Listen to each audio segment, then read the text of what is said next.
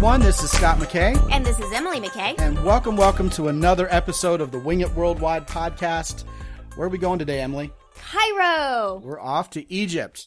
Now, here's the first thing you need to know about Egypt. There's a reason why there's B F E. They put Egypt at the end of B F E. Yes. Because it is out of the way. it it's was... hard to get there. You can't get a direct flight. You used to be able to get a direct flight on T W A from New York to Cairo. I think you can still fly Egypt Air.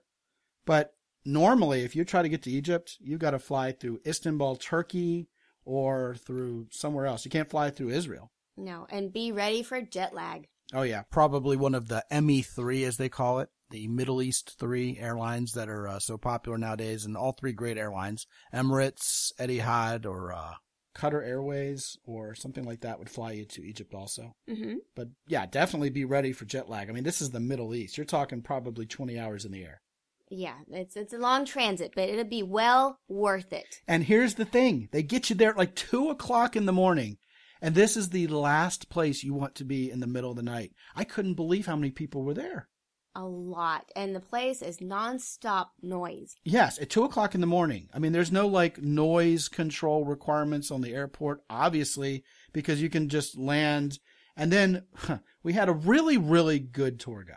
Oh my gosh, she was the best and has spoiled us for anything in the future. And you definitely do need a tour guide when you go to Egypt. You do not want to be wandering around Cairo by yourself. You'll miss everything. Yeah. And if you want to go inside the pyramids, your guide will help you make that possible. Right. But for now, the important thing to know is we started off on the wrong foot with our tour guide who, uh, you know, ultimately proved herself to us. There she was, didn't show up at the airport. No, there was some miscommunication between her and our hotel. Each one thought the other was going to pick us up. Yeah, so nobody picked us up at the airport. There we are, schlepping our luggage in this crazy place. I mean, crazy place. People tripping all over each other. It's like an Indian train station, only it's an international airport. At two thirty in the morning, and we're dead tired. Yes. These people are wide awake. I don't know what they're putting in their Egyptian coffee. But, I mean, they're wide awake, okay? And we're and, trying not to get taken for a ride, literally. Literally. And you walk outside, and there's nothing but absolutely beat upon old Peugeot five oh fours. I mean, they have this thing for Peugeots there. And every guy with every beat-up Peugeot wants us to ride in his taxi, and we have nothing to go on. Ride my taxi. I give you a good deal. We lucked out. The guy actually did give us a good deal. He did. He was really good. We didn't get taken advantage of. He charges the same rate that the uh, hotel or our guy would have charged us as well, so yeah. It came out all right. Yeah, we definitely lucked out. On the way to the hotel, we knew we were in a rather exotic, crazy place because we saw two men and a goat on a motorcycle. Oh, yes. That was so much fun to watch. Which would have been weird at two in the afternoon, yet this is three o'clock in the morning. Where are they taking this goat at three o'clock in the morning? Probably not a lucky goat. No, probably not. I'm thinking some kind of ritual sacrifice or something. But anyway, so we get to the hotel, and we're appalled. The hotel looks horrible. Oh, yes. And we had to go up through this teeny tiny elevator in this oh, yeah, building right in the middle of Cairo. By the way, it's right next to the museum. Oh, yeah. Location, location, location. Perfect location. Right next to the Egyptian Museum. Right. Yeah, wonderful location. But the hotel, man, was pretty ramshackle and had that same phenomenon that goes on all over the Arab world. And make no mistake, Egypt is a Muslim country. Okay, this is the Arab world. If you didn't know that, well, surprise, surprise. But you get there and everybody in the Arab world, everybody in the Middle East has this thing for bare fluorescent lighting, like a bulb, a fluorescent light bulb where there just should be something warmer, you know? So these guys are fluorescently lighting their cracked walls and beat up floor. And we're like, okay. An exposed light bulb, not covered. Oh, and Kleenex dispensers instead of napkin dispensers at restaurants. That's another Arab world thing for sure. And here's the funny thing. Okay. By the time, and this happens all the time, by the time we're done, the four days we stayed in this hotel, we loved we the place. Fell in love with it. It, it was, was all the people. Yes, it yeah. was wonderful. The staff couldn't have been warmer. They felt like family. They were just so sweet. Here's the funny thing about that place. They have Stella beer. Okay, now first of all, since it's a Muslim country, it's not like the place is flowing in booze, okay? But the beer there is called Stella. But it's not Stella Artois. It's just Stella. You know, so like, you know, you keep asking the bartender and the waiters for a Stella, and they keep bringing you an Egyptian Stella, uh-huh. which is not the European Stella, but, you know, it's still beer. That's an interesting thing. Now, yet another awesome feature of that hotel was the view from the balcony, which was of the traffic flowing like water down a drain below. I mean, they were telling us if you actually want to go cross the street somewhere in downtown Cairo, what you want to do is pray to Allah and close your eyes and just walk and hope nothing hits you. A crazy town, I'm telling you. Obviously, you want to go see the pyramids. You get in the car with our tour guide, Amina, who, thank God, knew what she was doing. And you go drive through non-major thoroughfares. Like, you're literally driving to B F E. Right. And yeah. Some of these roads look like they should be highways, but they're, they're dirt roads. Yeah.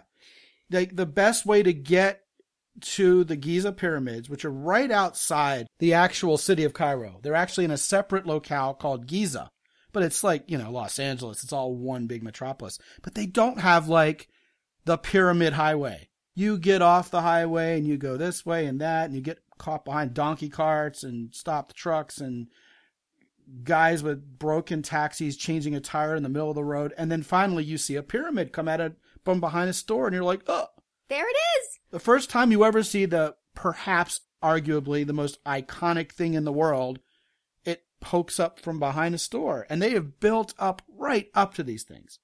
Yes. And you've seen the, the traditional picture with Pizza Hut and the fast food restaurants right next to it? No lie. No lie. It is there. Now, what struck me the most is this is not a nice neighborhood. I mean, they didn't, like, raise and rebuild the whole thing as, like, you know... Uh, Glengarry Glen Pyramid or something. It's not like this brand new state-of-the-art high rent district. It's still a poor neighborhood with these beautiful views sights of these pyramids. It's just absolutely amazing. Yes, opposite of what we would anticipate. But by the time you're finished with your tour, you kind of get a sense as to why this is. There's a lot of Egyptian art, a lot of artifacts, so much that you become overwhelmed. They're just laying around in the smog. I know. We're like, why is it out in the rain and in the weather? Because they don't have anywhere to put it, and there's so much of it. I know. It's it's hard to imagine until you've been there. Yeah. Well, actually, when you go to the museum, okay, it's seriously like the stereotypical front lawn where I grew up in Baltimore. You got a bunch of, like, little lawn ornaments everywhere. Right. And they're all Egyptian artifacts. I mean, you're expecting to see, like, a jockey and, like, a bird bath and a crystal ball. But they're all, like, Egyptian stuff, and it's just, like, laying around the yard. You would think these are very valuable and that everyone's, you know, itching to buy it, but it's everywhere. Uh, now, here's another thing. When you go there, make sure you get to the Sphinx early because they close at, what, four o'clock? Yes, and by no means. They are going to kick you out or try to kick you out before that time is up. Now, it's a funny thing because everybody's got a tour guide over there, and a lot of people are going to Egypt because it's their bucket list thing. Mm-hmm. So sure enough, you know, we were dawdling around because, I mean, you know, you don't want to leave the pyramids. You want to go inside the pyramid, which was amazing. And you're stopping every second to take pictures. Right, except for the people chanting and the fact that you breathe other people's... Oh, God. You know, people are inhaling and exhaling there, and you're breathing other people's... Breath. Breath, yeah. It, it feels, feels like really, a sauna. It feels like a sauna in there, but there's no ventilation, and you're breathing other people's breath. But it's still worth it to go in there and hear these crazy people chanting and everything. They ruin it for everybody, but... And you're not supposed to take pictures, and I did. I got bootleg pictures. It's like to going to an Iron Maiden concert, you know, and hiding a camera. It, you know, it's funny because they checked you, but they didn't bother checking me. And you had the camera. I had the camera. That's my girl. Anyway, back to the Sphinx. This poor tour guide is taking a busload full of old people into the Sphinx, and they're already closing, okay? And these people, they've been waiting their whole life to go to Cairo, right? Yes, we were on our way out. We've just seen it. Yeah, and... we were on our way out, and people are still funneling in, and the guards are kicking us out. Right. And uh, there's like this long walkway that you go through. Very narrow. Just Very enough narrow. For one person to go one direction and another another line to go it's the other direction. It's made of stone, yeah, and you kind of... funnel through here, and then there's the Sphinx at the other side. So there's like a rope in the middle, the in and the out line. Right. And these people are coming up the in line. And the older folks ahead of the tour guide are getting to the end of the line, and they're being turned away by yeah. the guards. Right, the guards are saying everything's closed, and there's still another five more minutes to enjoy it. And these people who have paid thousands of dollars and flown forever to go there, whoops, it's Oops. crickets. Here, let's finish that. Right, we're going to have to finish that one. We have to finish that one. Yeah, we have to finish that one.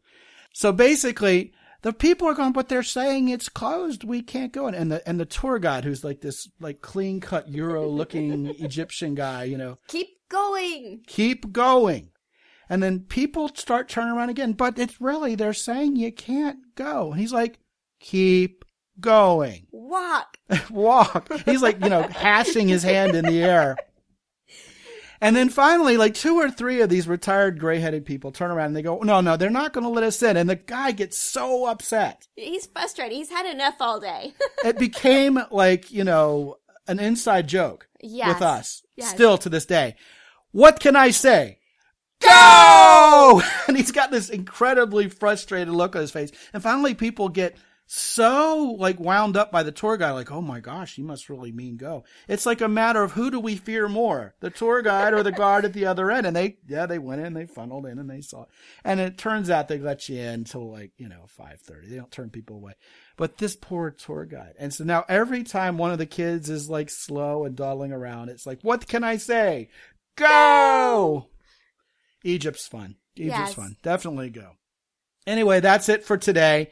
If you want to read more about our crazy Cairo adventures, of which there are many, we even have a picture of the two guys and a goat. Oh, that's right. We do. Uh, you can go to w w w dot wing it worldwide and check it all out. It's a lot of fun.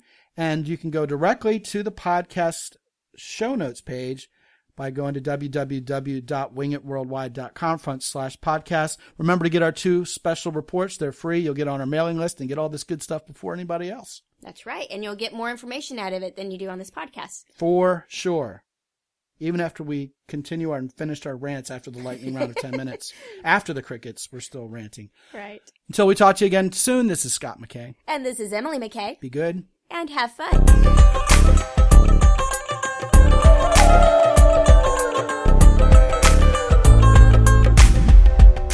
Wing It Worldwide podcast is copyright X and Y Communications. All rights reserved worldwide. Remember, you can go to the show notes page at w w w dot wing it worldwide dot com front slash podcast. There you'll find out much more about all the destinations talked about by Scott and Emily on this show. Remember, if there's anything left out that you wanted to hear, chances are you'll find it there. It's all at w w w dot wing it worldwide dot com front slash podcast. This is Ed Roy Odom speaking for the Wing It Worldwide podcast. Until next time, be good and have fun.